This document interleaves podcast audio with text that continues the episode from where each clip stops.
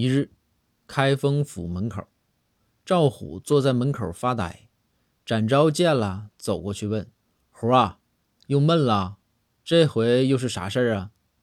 赵虎说：“哥，相亲呗。我是屡败屡战，屡战屡败呀。你说咋整啊？”展昭说：“虎啊，不是哥说你，肯定是你不会说话。”不会表达自己，不能展现自己优秀的一面，是不是？赵虎说：“哥呀，我冤呐！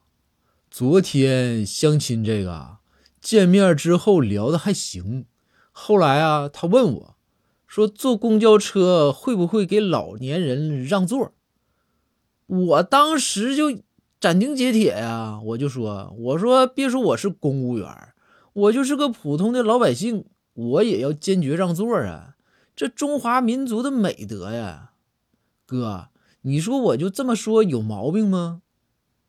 展昭说：“行啊，弟弟，有气势啊，没毛病，说的对呀。”赵虎说：“关键是我说完了，对方马上就说还有事儿就走了，然后没人就联系我说对方没看上我，我就蒙圈了。”难道是我不应该让座吗？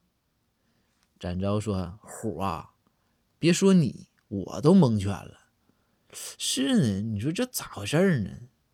这时啊，就听背后传来包公的声音：“咋回事？有钱人谁坐公交啊？”